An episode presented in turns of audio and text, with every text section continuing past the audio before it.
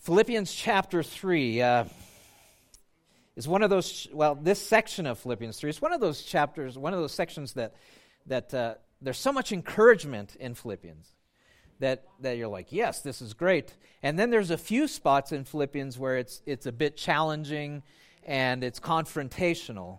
And that is happening here in this section of chapter 3. Paul is going to confront the church, not in a way to, uh, uh, to discourage them, but to kind of say, hey, we got to open our eyes up and realize that we can be led the wrong direction. We can be led astray if we're not careful. I can remember back in the day, many of you may be able to remember this, when the pinnacle of popularity was that you get to have your face printed on a Wheaties breakfast cereal box.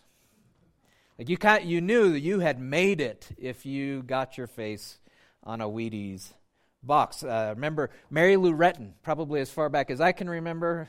Uh, Mary Lou Retton, she was uh, the first American gymnast, a female gymnast, to win all around gold at the 1984 Olympics. And uh, I remember going to the grocery store and seeing this smiley face on, on the Wheaties box, Mary Lou. Everybody, everybody loved Mary Lou. Uh, a few years later, you started to see this great basketball player named Michael Jordan. He had won multiple NBA championships over the years, and so a number of times his face landed on that Wheaties cereal box covers. Now, the, the idea is uh, that you'll go into the grocery store, you'll see that, and you'll think, wow, if I buy that, and eat those Wheaties, then I'm probably going to be able to do some sort of a quadruple backflip vault and win a gold medal. Or maybe I'll buy a box and start practicing my layups because apparently it worked for Michael Jordan. Advertisers are smart. Uh, they know that we're always looking for somebody to try to be like. They're, they're, they know that there's somebody that we want to, um, to idolize or to, to, uh, to, to mimic. And so they put celebrities on the covers of cereal boxes. They used to. Times have changed a little bit. You might have noticed that. That was the 80s. We're not in the 80s anymore. With the advent of the smartphone and social media, we're, we're not as taken with athletes the same way that we were. Now, everything is about being an influencer. Maybe you've heard that term. Today, if you have an Instagram account or a TikTok account, with thousands of followers, then you have the potential of influencing millions of people. Just little old me or you, that can happen. When you add up all the likes and the shares, and, and then, of course, the algorithms that, that the, uh, uh, the companies who run these things use to promote you, to get other people to view your post and to like you and start following you, then the potential reach from one person to reach around the world is vast. And advertisers know that. So they're willing to pay. Pay to get their product placed or to send you to a place to get your picture taken or to have an idea presented uh, through your social media account. The other day I saw a picture on Instagram of it was just of a, of a mom holding her child, and in the other hand, she had a Duracell battery. like, what? How does that go together? And she was just being paid to advertise Duracell on Instagram. Now, most of us are not considering, uh, are, are not considered, and hopefully not considering, uh, to be social media influencers. I'm, I'm not encouraging you to make that your life aim. I think that there are soul sucking problems with social media that you have to be aware of, but all of us do need to recognize that we are influenced. Doesn't matter who we are, every one of us looks for someone. We look out there at others that we want to follow or pattern our lives after. I, I remember being a little boy, and uh, if Pastor Mike was here, he would remember this as well because he used to tease me. I was in his uh, uh, Awanas group and when I was a little boy, the, the show Miami Vice came out, and Walmart started selling those cool white jackets that they used to wear on that show. And so I was like 10 years old wearing this cool white jacket. And then I went and got the glasses. And so I, I'm a little boy thinking that that's who I want to be. Thankfully, God changed my heart about that. Sometimes we make good choices in, in who we want to follow or mimic, and other times we make bad ones. Well, Paul knew this to be true. He knew this to be true about himself. So he's not just looking at the church and saying, You all have this thing going on, this issue. Paul knows this is true about himself, and he knows this to be true of us as Christians. And so he writes this starting in verse 17. He says, Brothers and sisters, join in imitating me and keep your eyes on those who walk according to the example you have in us. That's a pretty bold suggestion or command to make. Hey, join in imitating me. It almost sounds like Paul is trying to build himself up, build up his following, like he's, if he was alive today, he was kind of shamelessly becoming an influencer. Hey, please like my post. But that's not what he's saying here. This phrase, join in imitating me, it's translated from a single compound Greek word, which is really a fascinating word because it, it, it's the only time that this word is used in the Bible, for one thing. But also, it's the only time that it's ever been found to be used in ancient Greek literature. So, Paul actually invents a new word to describe what he is calling the Philippians to. He's calling us to a, a, a, form of life, a way of life that's different than what the world calls us to, or that has ever really been presented. And Paul kind of makes up a word to make us understand what he's saying. A literal translation of the word would read, Be a fellow imitator of me. Fellow imitator of me. Now, Paul's not saying, I imitate myself. He is identifying himself as an imitator who's inviting the Philippians to then follow along with him and imitate him as he is an imitator. Hopefully, that doesn't confuse you fellow imitator. Paul sees himself as an imitator. He gets it. He knows I'm imitating someone, and I'm calling you to imitate me as I imitate as well. Of course, that raises the question then of who is it that Paul is imitating? Right? Well, uh, there's a couple places in Scripture where we find out who it is. Specifically, Paul gives a direct answer to that question in the book of 1 Corinthians. In 1 Corinthians chapter 11, Paul has been uh, exhorting, encouraging, challenging the church in Corinth to live out their faith in such a way where they're, they're, they're uh, sharing Christ with other people, but they're not offending other people while they're doing it. Now, now we have. Uh, uh a group that's, that's uh, serving in a, a mission that reaches across the world. And if you've ever gone out on a mission, you know that if you go into another culture, another environment, uh, you don't necessarily bring your uh, um, American way of life, the American way of doing things, into that culture and impose it upon them. You go, How do y'all do it here? What kind of food do you have here? What language do you speak here? You kind of try to find out what would be offensive if I if I came and said this, would that offend anybody? And and you you make adjustments so that you can present the gospel in a way that people can receive it and not be offended by the way that you're you're doing it. Paul was talking to the Corinthians about that because the Corinthian church was in a city that had all kinds of people from all over the world coming in, and they needed to be able to make those adjustments even in their own city in their own life. And ultimately, he sums it up this way. He says in 1 Corinthians 11 1, he says, Be imitators of me. There, there's not the same word, not fellow imitators, but he's saying, Be an imitator of me as I am of Christ. So Paul tells us directly who it is that he seeks to imitate. It's Jesus Christ. Now, Paul isn't saying this is exclusive to him. If you go back in his letter to Philippians, chapter 2, which we've studied, if you go back to chapter 2, verse 5, Paul has already kind of called the church to do this. He did it in different words, he really expanded it, it out. In essence, he set Jesus as the example, and he said, uh, God became man, humbled himself, came into this world as a man in order to rescue humanity. And that mindset that Jesus had of humbling himself to come to rescue us, that mindset is what should is the mindset that we need to have as we live out our lives. Paul put it this way in second uh, or in Philippians chapter 2 verse 5 he said, "Have this mind among yourselves, which is yours in Christ Jesus." And then he went on to to describe uh, the incarnation and, and life and death and resurrection and ascension of Jesus Christ. The idea here was to let the life of Jesus and the gospel of Jesus be the thing that shapes our understanding of how we're called to live our lives out together.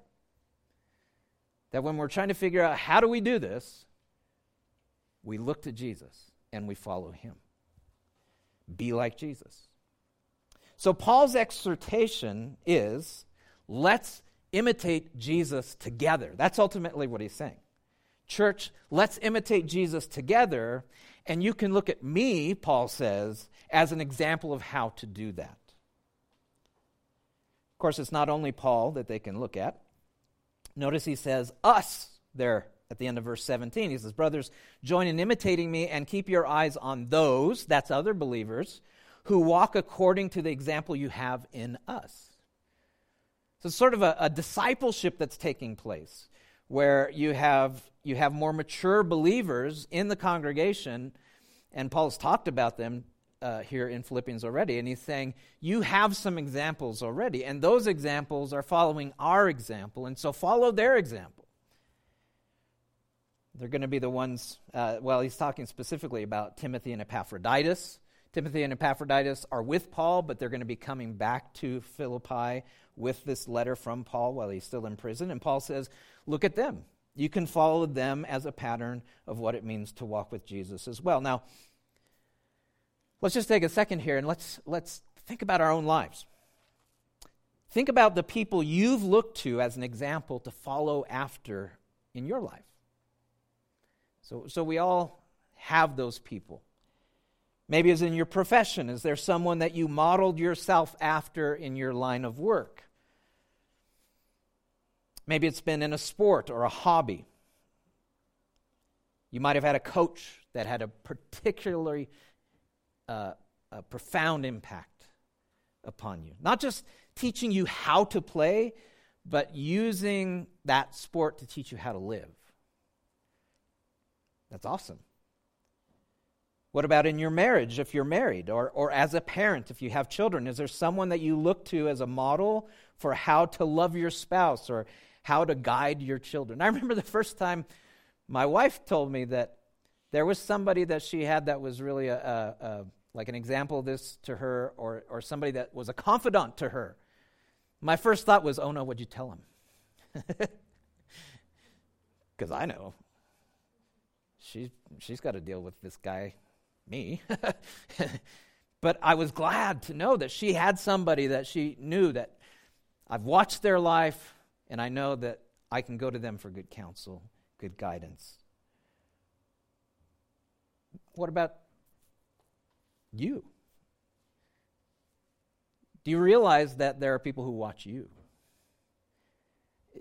Different seasons of our life, different people will watch us. And so, do you recognize that your life is setting an example in one way or another? There have been a few people that I would consider as mentors in different areas of my own life um, people I've learned a lot from.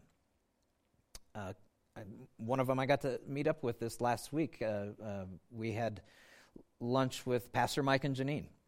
And so I feel weird holding that, that, that gift from OCC because really they should be the ones holding that. But, but it was so, it's just so nice to, to hang out and, and I've got somebody who's an example that I can follow. I tell you what's most impactful, though. What's been most impactful in my life, mentors that I've had, is not so much what they've said.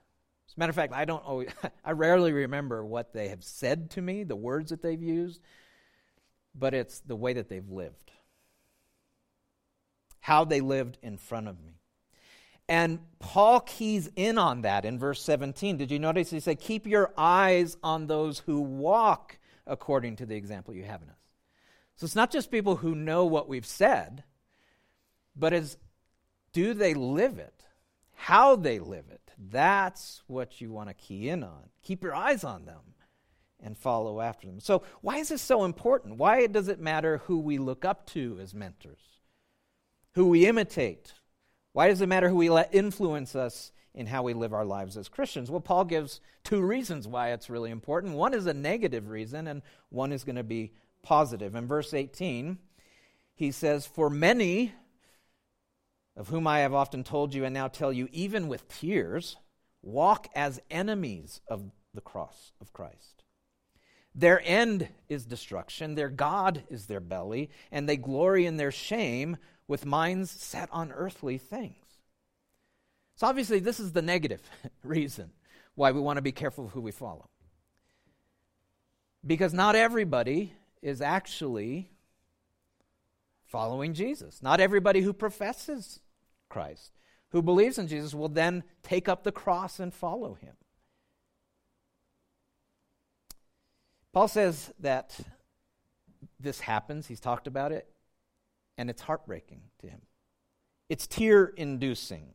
There have always been those in the church who profess to love Jesus, but who live as enemies of his cross. See, we can say one thing, we can know all the right things to say, we, we may even believe the right things, but then we choose to live in a way that contradicts the cross, that self giving loving, sacrificial life. That's the, the way of Christ, and we live opposite of that. Well, who are these people? Paul, Paul says there's three things that stand out about them. So he says, You'll see their example, you'll know them. Number one, their God is their belly. First time I read that, I was like, oh no, I like food. But that's not what it means. This means that they're driven by their bodily appetites. Let me unpack it a little bit more. It means that they're not led by the Spirit, but they follow after the desires of their flesh. That's what drives them. As a Christian, I may be enticed and, and I may want something, but the Spirit of God is going, don't do it. Don't do it. It's not, that, that's not what you really want. That's, God has something better for you. Trust me. Follow Christ. And if I ignore that and pursue what my flesh wants, that's what this is talking about. Then I'm making my belly my God. And, and this is not having a bad day. This isn't just going, oh man, I blew it today. I blew it like a hundred times today. It's just a bad day. God forgive me. I'm going to start afresh tomorrow. This is a pattern of life that he's talking about. That pattern of life of not walking by the Spirit, but walking in the flesh. Secondly, he says, they glory in their shame. This means that there's not a practice of repentance in their life, where this becomes so normal to them that they start defending and glorifying and justifying their sin rather than turning from it. Become proud about it. Martin Luther said it right. He said the Christian life is a life of repentance.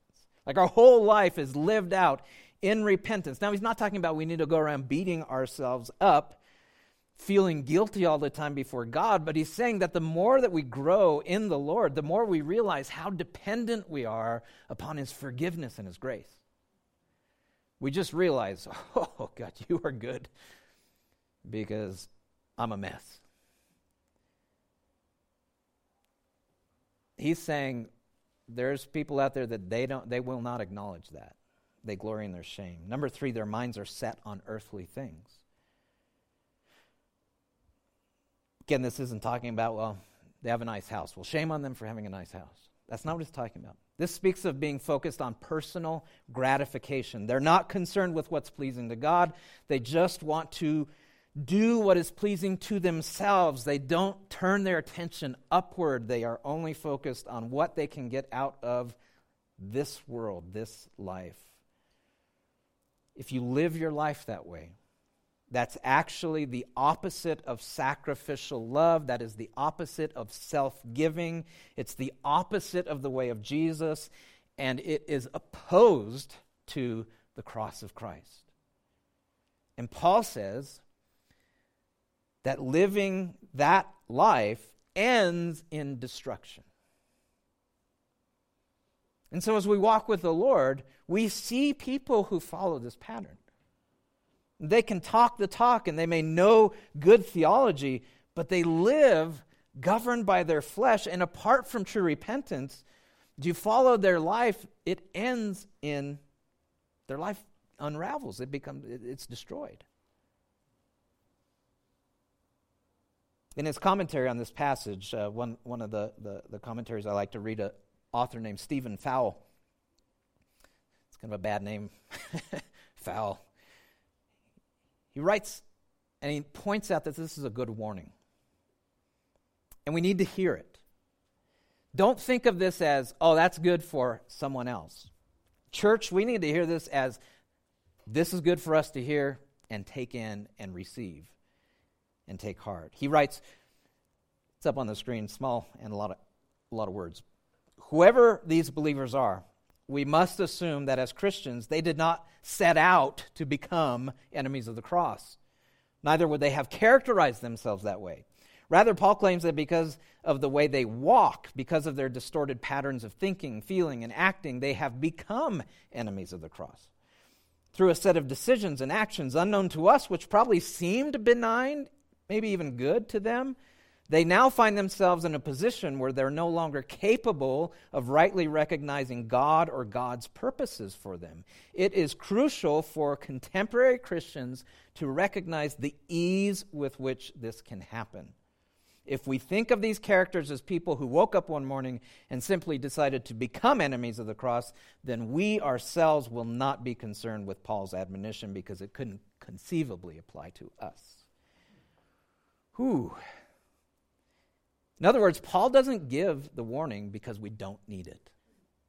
As you read your Bible, when you read the warnings in Scripture, don't think of someone else.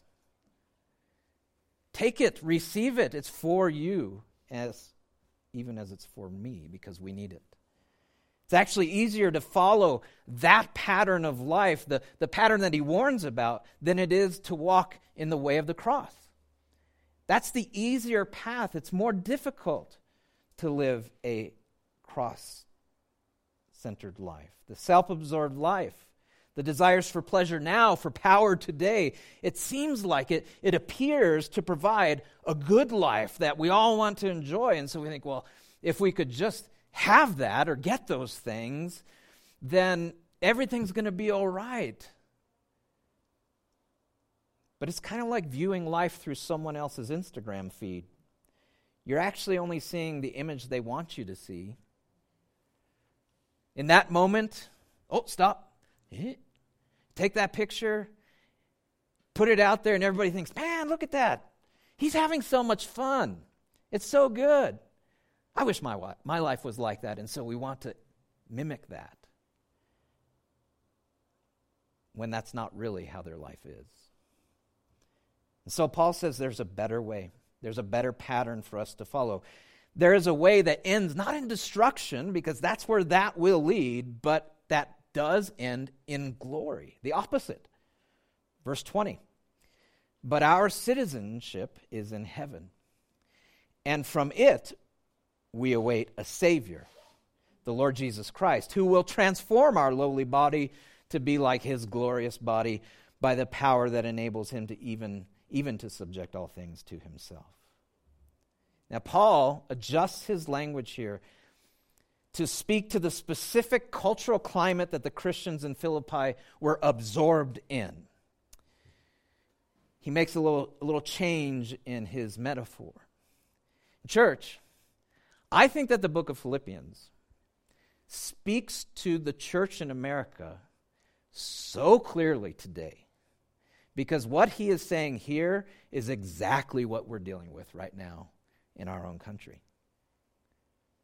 We spoke about this back in chapter 2. And if you remember, one of the things that made life in Philippi so unique was the cultural and political climate of that city. It's sort of like. Um, sort of like a Washington, D.C. type city. Philippi, historically, was founded by Caesar Augustus as a reward. This city, it was built as a place of reward for the retiring soldiers and their families who had just helped Augustus gain victory in his civil war against Mark Antony. So go back to BC 43, 42, 43. Uh, Augustus has this victory. He's headed back to Rome. He's got all these soldiers with him. Rome's not going to be able to handle all these guys and their families. They don't want to go back there. And so he goes to a place where he had a decisive victory. And in the spot where he had a decisive victory over Mark Antony in that war, he builds a city called Philippi. And he takes the best of his soldiers and their families and says, Y'all can live here. This is yours. And by living here, you actually get special status. You get tax breaks that other citizens in other cities of the empire won't have. And so there was this tremendous amount of national pride among those who lived in Philippi. And they wanted to be citizens there, not only the Roman Empire, but in that city people from all over the empire wanted to be able to move to Philippi. And there was also this cult of Caesar worship that had developed because it was Caesar who gave them all of this. And the phrase, Caesar is Lord, was commonly proclaimed there. And the belief was that if ever there was trouble, not only anywhere in the empire, but particularly in Philippi itself, it would be Caesar who would be the one who would ride in with his armies to their rescue. And so Caesar is Lord, and we look to him to save us. Well, for the citizens of Philippi who became born again through faith in Jesus, their primary citizenship at that point, Paul is saying, changed. They were still living as citizens of the Roman Empire. They were still living as citizens of the city of Philippi, but their first allegiance was now to a different kingdom, the kingdom of God. And their Lord now was not Caesar, their Lord is Jesus Christ. Jesus is Lord. So when your primary allegiance is to a king and a kingdom that is radically different in its ethics and its goals than the king and kingdom that you reside in, guess what happens? You're going to have some conflict. You're probably not going to be very popular where you live. You may even suffer for the life choices that you make as you seek to honor King Jesus. That was certainly the model that Paul was living out. And Paul is telling them, follow me as I follow Christ. Where was Paul when he wrote this? In prison in Rome. I think that Christians have the potential of being the best citizen of any kingdom or nation in the world. I think we shouldn't only have the potential, but as much as is possible, we should be those best citizens in any kingdom or nation in the world. But if we make it our goal to love and honor God and all with all of our heart and our mind and our soul and strength, that, that's our goal each day as we go out, and we're going to make it our goal to love our neighbor even as we love ourselves, then our lives are going to be lived out promoting and producing ultimately what is good for the world around us. And so that should be something that, you know, is great. That's, that's being a great citizen in the world around you. The reality is, though, those aren't the things that are being asked of us all the time or demanded of us.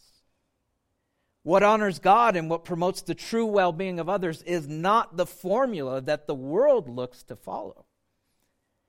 And so we run up against it. The reality is that the values and goals that the kings and kingdoms of this world promote are, in fact, ultimately fleeting. They're always changing. The popularity and the power that might be gained from the world if we go after those things is temporary at best. So Paul says, careful who you choose to model your life after, what you aim after. Follow me as I follow Christ. The life and victory and glory that awaits God's redeemed people at Jesus' return, that's going to be eternal. Paul says, don't keep your primary citizenship, let that be the thing that directs how you live, and you are citizens of heaven. So, Paul, he, he weeps as he writes this because he knows that there are going to be some in the church who follow the wrong examples and who will end up plodding along, plodding along on a path to destruction. Never satisfied because what they're after can't satisfy. And see, he pleads with us. Pleads with us. Join with him. And remember, what he had said, la- what, what we said last week, the metaphor he said last week was don't plod along a path to destruction, but run your race with your eyes on the final prize. Push, press, run. Don't take your eyes off of that final press. Set your eyes on King Jesus, on his kingdom, because that's the one that will never be moved. This isn't, it's, it's, he never said it would be easy, right? It's challenging. It's challenging. But let's not forget our primary citizenship is in heaven. And let the kingdom of God and our King Jesus be the one who directs our life as we live out our lives in the kingdoms of this world. God, thank you for your word. This is a, a good word for us. It's a word of challenge um, in these days that we're in, and especially as we're, we're coming up on, a, on an election. And um, goodness, we would probably love to have other choices in, in, in, the decisions we have to make. But, but ultimately, Lord, our hope is in you, our eyes are upon you. Uh, there's no nation, no kingdom that's going to last eternal except that which is Jesus's. And so, Lord, we pray that you help us to navigate these challenging, challenging days that we're in